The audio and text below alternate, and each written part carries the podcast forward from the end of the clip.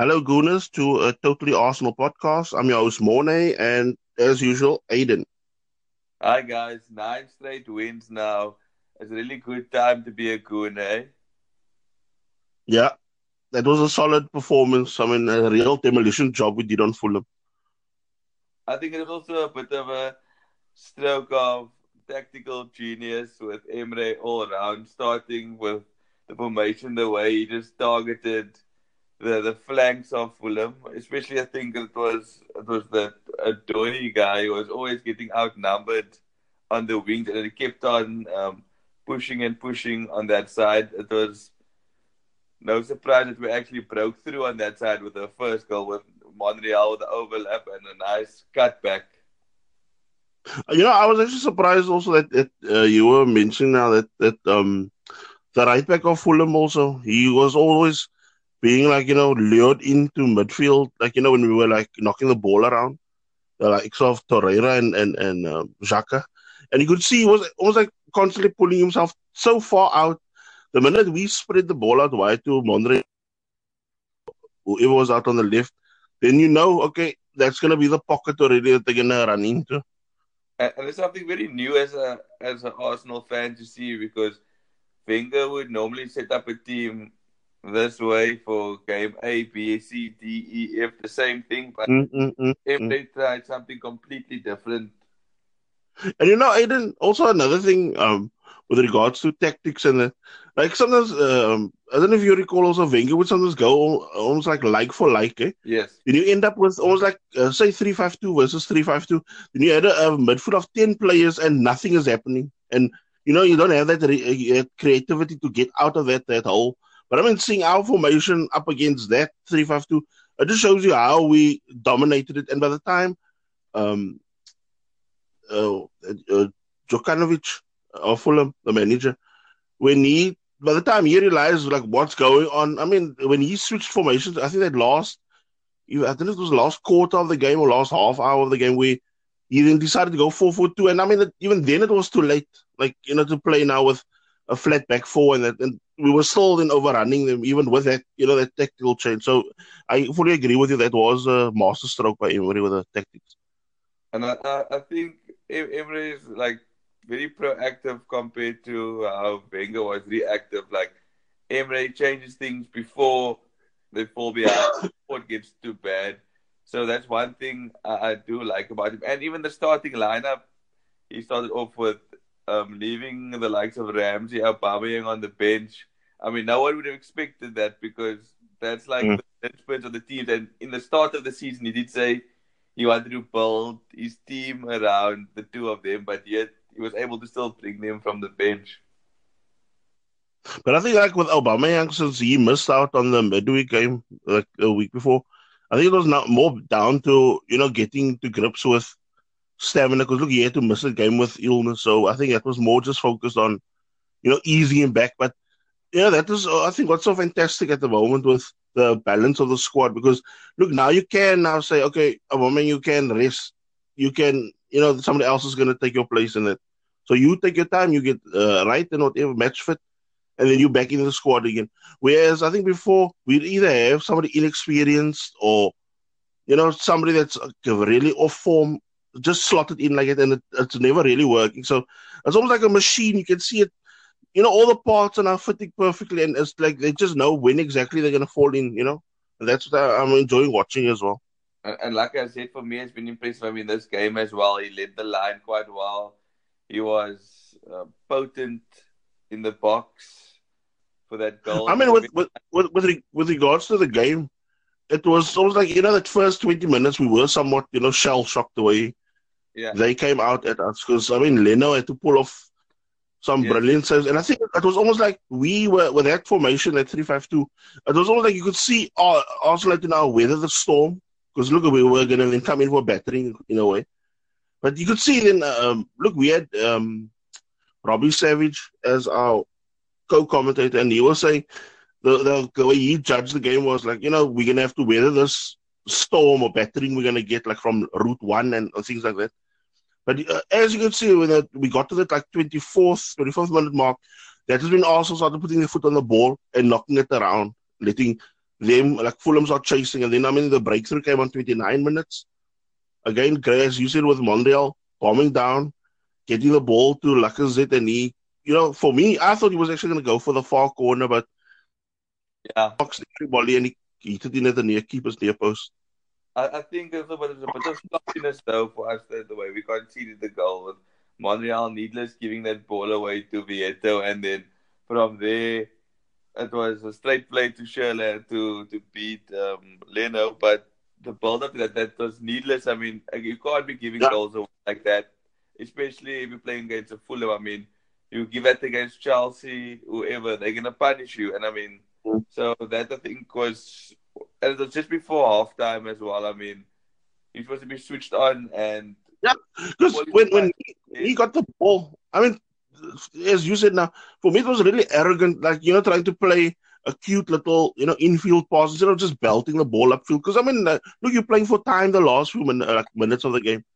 So I mean, why you know get so cocky? But you know that was almost like a, a, a wake up call for him as well. Because I mean, second half he, you know, you could see was in the zone. So I mean, you didn't see really any slack passes by Monreal. So. And but like what what I found fantastic was coming back from the halftime break. What is it? Not even three four minutes into into the second half, and like I said, just restores the lead like that, two one. And I mean, before you're thinking, ah, oh, no, it's gonna be a frustrating game now, one always the lead, but immediately Arsenal just fought back, come back.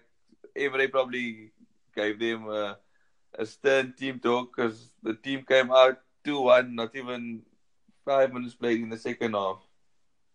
But you know, Aiden, that goal or that second goal of of Lacazette, you know, that really reminded me of those, you know, that five or seven aside goals, you know, where the ball just gets uh, hoofed up. Yeah. You know, somebody headers the ball down and you just smash it goalwards. Yeah, yeah, yeah. But but but uh, I think what followed after that with the substitutions of Emery, I think uh, we have a contender for goal of the season. That goal of oh, yeah. that made it three one that was like watching the Arsenal of 03, 04, you know, pass, move, and then just bursting through uh, the field for space to get into space. Because, I mean, it was such a slick move. I mean, it starts with Ramsey, uh, plays off to Bellerin, who like does this audacious little back flick yeah. pass, and Ramsey gets it. excuse me, a uh, passes out wide, and also a brilliant pass by Mkhitaryan. Because, I mean, for me, you know, everybody was now okay with a Ramsey goal and and and that uh, Aubameyang assist, but for me, that that technique technique of of uh, Mkhitaryan is like he killed that ball in air, brings it and it played it so like a perfect flat pass for Aubameyang. So it was almost like just you know just swing with your your standing foot for Aubameyang, and he just like rolled it across for Ramsey to back you home. I think at that point, Fulham's heads probably dropped I mean, a goal of that quality and to make it 3 1. I think after that, Arsenal just exerted the dominance on the game. And I think it was you that mentioned that we almost like kind of shut up shop. Was that 4 1 or something like that? Like we didn't still try to be too outrageous and ho forward. It was just trying to pick them off then. Because yeah, because at the end, I think we were playing something like Xhaka and then with him, with behind him was Guendouzi and Torreira. So it's almost like good luck trying to get through that. But it's, it's like um, Torreira's bringing out a better side of Xhaka. Eh? Like I, I have no yeah. complaints about Xhaka at the moment. He's having a much better game or much better season compared to even how he was last season. Because, because just think of it also, eh? like look, he's playing in the the Mesut Ozil role, Xhaka at times and he actually looks more comfortable playing in that, uh, you know, the final third, getting the, you know, threaded balls through and stuff like that. And then you get people like uh, Guendouzi and Torreira just cleaning up, winning the ball, simple play out, nothing flash, nothing fancy, just getting the ball forward to the players. Yeah, and I think we've we've been missing that for a long time. And I don't know, I don't know if you heard that Arsenal them or Aubameyang and Ramsey um, made some record of the first players ever to come off the bench and assist each other other for goals. Okay, that's a new stat for me, but good to know, Aiden.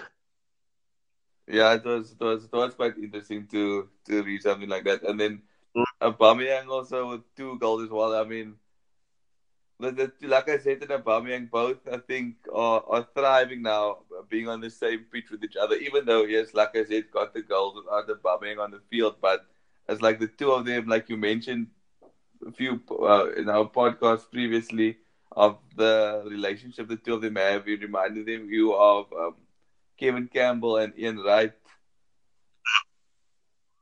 Because I mean, it was like real clinical finishes. I mean, the one was like a, a standard, you know, stop and turn, which also again flummoxed the keeper. And then uh, like the the last goal in injury time when Ramsey, with like a defense splitting pass, played the ball through for Aubameyang to run through and bag the fifth, like you know, for a solid goal and a solid three points for us. Uh, yeah, and, and, and one thing I want to also mention is Hector Bellerin. It's like, I don't know, sometimes he was Lee Dixon on the right wing with his crosses sometimes. There's a massive improvement of. Yeah, he was he was on point. He was on point. Yeah, whether that's aerial balls or that low flat ones, he was on point. Because, excuse me, he was like all time getting you know the making uh or forcing the the Fulham players into you know rash clearances, just belting it needlessly into the crowd or needlessly into for like for a corner. So that was yeah, I agree with you. That was solid display from Bellerin as well, even though he gets such a lot of criticism.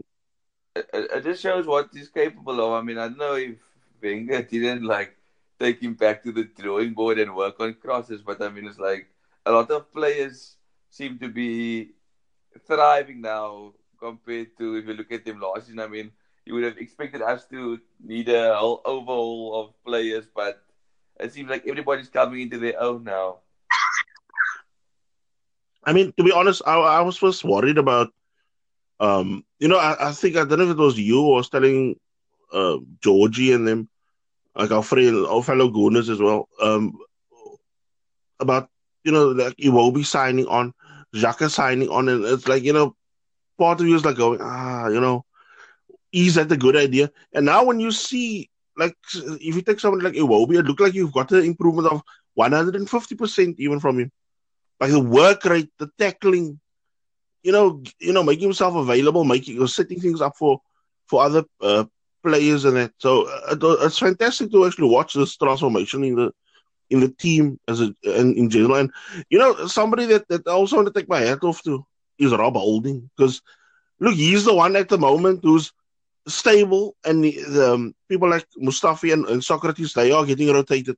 Yeah. So that I, I, find it amazing. And I mean, if you think if we not can just hold on like this and, and, and stay in touching distance now, the top three and stuff like that, because he only comes back possibly late 2018 still. I mean, you could still make a comeback in December. I mean, they, they, they say they might push it for January, but even so, so uh, it just shows you what uh, what can happen. And I mean, if if we need to, what if even someone like Calum Chambers comes back if like an emergency, they can also fall in immediately. Yeah. I think we can do like a kind of a Vincent Kompany thing with Koscielny because previously it seemed like he had to be rushed in and he had to play because there was no other alternative can be wrapped up in cotton wool and you can play him in this game and that game and like you can choose you can choose the games you want to play him in. So I think also maybe he will thrive a bit with a proper defensive um, positioning of of Torreira playing in front of the back four. I think that has made a, a massive difference, as I mentioned. So I think his game will even improve even more. He won't have to make as much rash tackles and diving in, rushing in for challenges anymore. You know, and, and that is what also is, at times it does frustrate me when you see, um, excuse me, things going so smoothly, like with this new tactical setup, and then you think to yourself, you know, had Wenger, you know, put his ego aside and actually listen to what pundits were saying, what fans were saying, then we wouldn't have had a situation where we were you know, we were always looking for that guy to help us in front of the defense or that guy to break things up in the central, in in, in the middle of the park.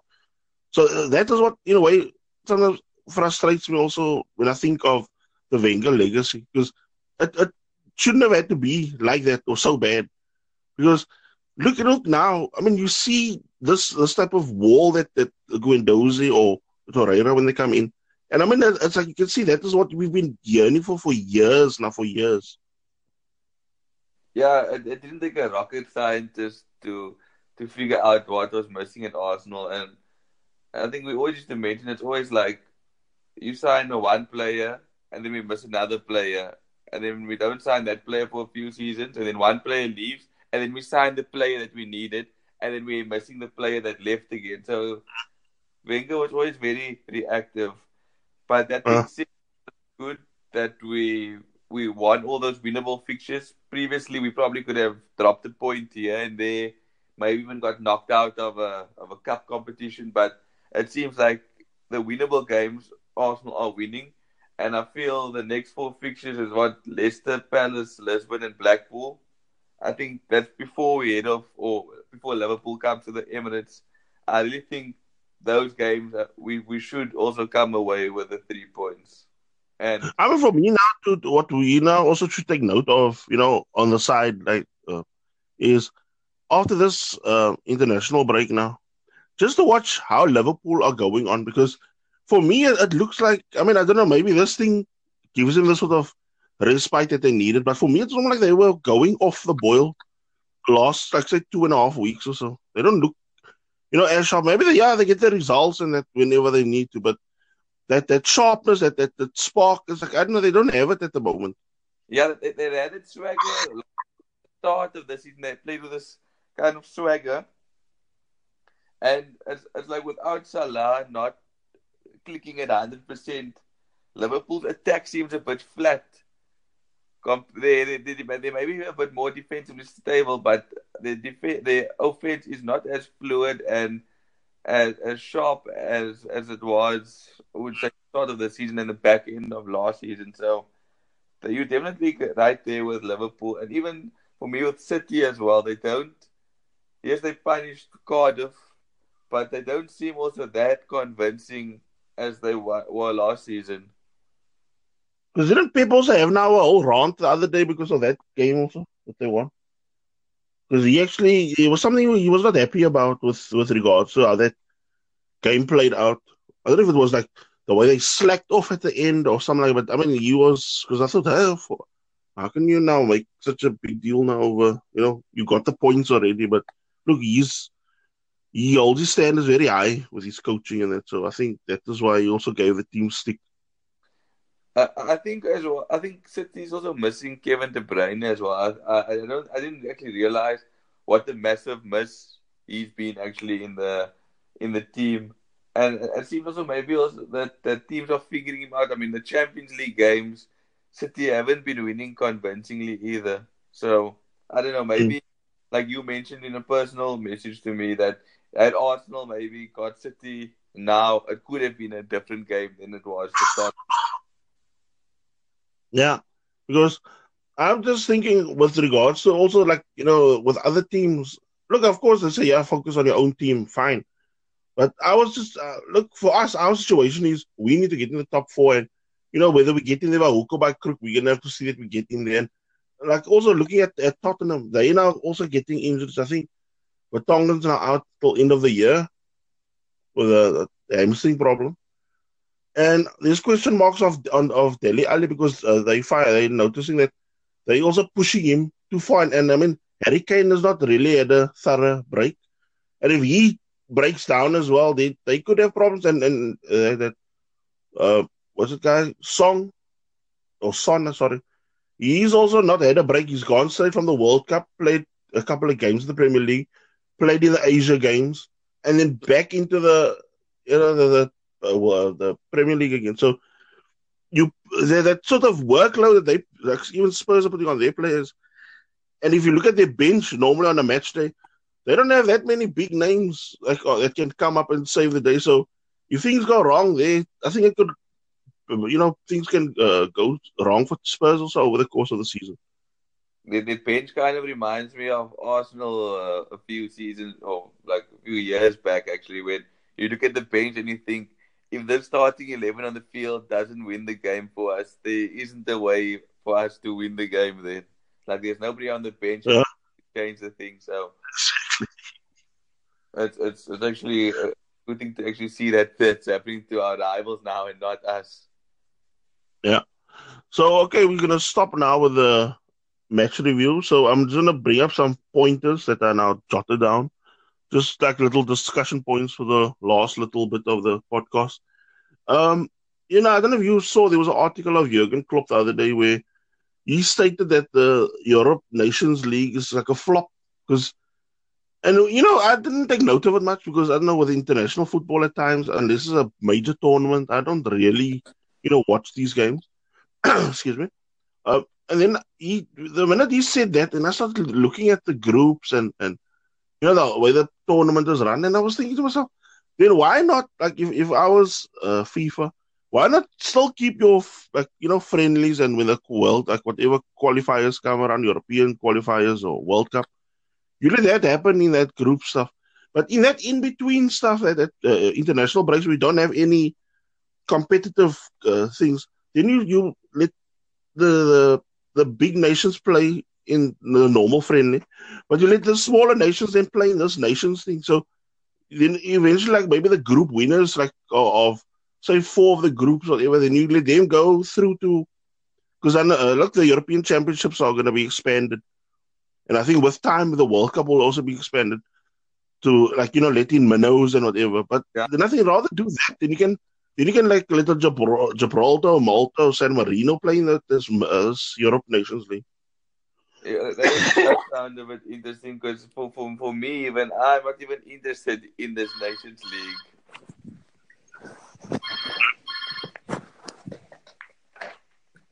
I'm not even interested in this Nations League, so I, for as a football fan, I'm not. Uh, yeah, they should they should look for something a bit more lucrative and interesting to watch or to to bring in for the for the fans to watching this time. And I mean, I think also that it, it, players need a break as well. So uh, by having the friendlies, the people aren't really forced to like select these yeah. players come and play. I mean, like, I just want to give you an example now. Wales played the other night against Spain, which was like should have been like a, a major draw card for, like I said, the Welsh fans, whatever. Gareth, the minute they found out, I think two days before, three days before, Gareth Bale's not going to make the game. You know how many people decided now not to either buy tickets or to go to the game? Because that stadium is like uh, where they were going to play at uh, the, the Wales, uh, at the National Stadium. It's a two-tier stadium. It's like you know, it's a big ground. Can you believe they only managed to fill just barely the bottom? The top, all top tier was empty. And I mean that is now that's that's all now just because someone like Bale. Because look, they were now thinking, okay, this is gonna be now a something major or whatever. Because look, he's like their golden boy, and yeah, with him not being there, it's almost like it took away that that that, that gloss. You know, what could have been something big now, a big fixture that basically just defeats the whole purpose of everything. I mean, okay, fill, this, fill that Millennium Stadium. And also, I mean, uh, I think I'm still shocked that I was going to discuss it with you the other day, like via private text. Uh, that of Lacazette, I'm, I do not know what is there something between Deschamps and him that you know a riff or whatever. Because when I looked at the squad when it came out, and even the, that, that, that squad that played now against Iceland the other day, He's not even in, not even on the bench or anything, or not even called up as a standby or anything for the for the French team. Yeah, something has to be going. Of course, it's it's to our benefit now because look, we're getting another best of Lacazette. You know, if he's fresh and whatever, and, and deadly as well. Because look, he's still now. You know, he, I think he also wants to show Deschamps. You know, look what you're missing out on. Yeah, yeah. I I don't know. Maybe like I think he is better than some of the strikers that's in the French squad, no doubt. And I think mm. think actually wanted to bring to your attention. I don't know if these rumors are true, but I saw that Aaron Ramsey said he's not gonna leave in January. So I don't know what. Look, the thing is that that, that is a. He can say that, or him and his agent can't say that. But look, at the end of the day, he is an Arsenal player. We own him. We own that. You know, yeah, we pay his salary. So if we decide, look, we're not gonna, we're not for this, we're gonna then look for, you know, buyers, potential buyers now.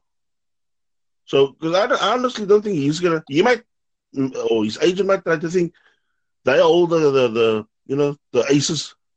But at the moment, I think it's to come down to whether Arsenal need him, you know, and it's to, we can now work his, his contract down. Or if we think, oh, you know, cut our losses, we're to make 25, 35 million from this and then invest it immediately in somebody. Because look, the new setup at Arsenal, I don't think they're going to muck about really if we do sell, you know. Yeah. They will immediately. They'll probably have like two or three targets already lined up, thinking, okay, he leaves, this guy's going to step in. And uh, so far, from what I've heard, I don't think it's going to be a like for like thing because, look, we wanted to get the winger in the summer already, and that that that Ismail Sarr that is actually one of the targets for us as a winger because you know just what you also mentioned earlier that was when we were talking about Xhaka, and we've got so many people that can play in that Ramsey role. You've got Ozil, you've got Mkhitaryan that can play in the midfield if we need be.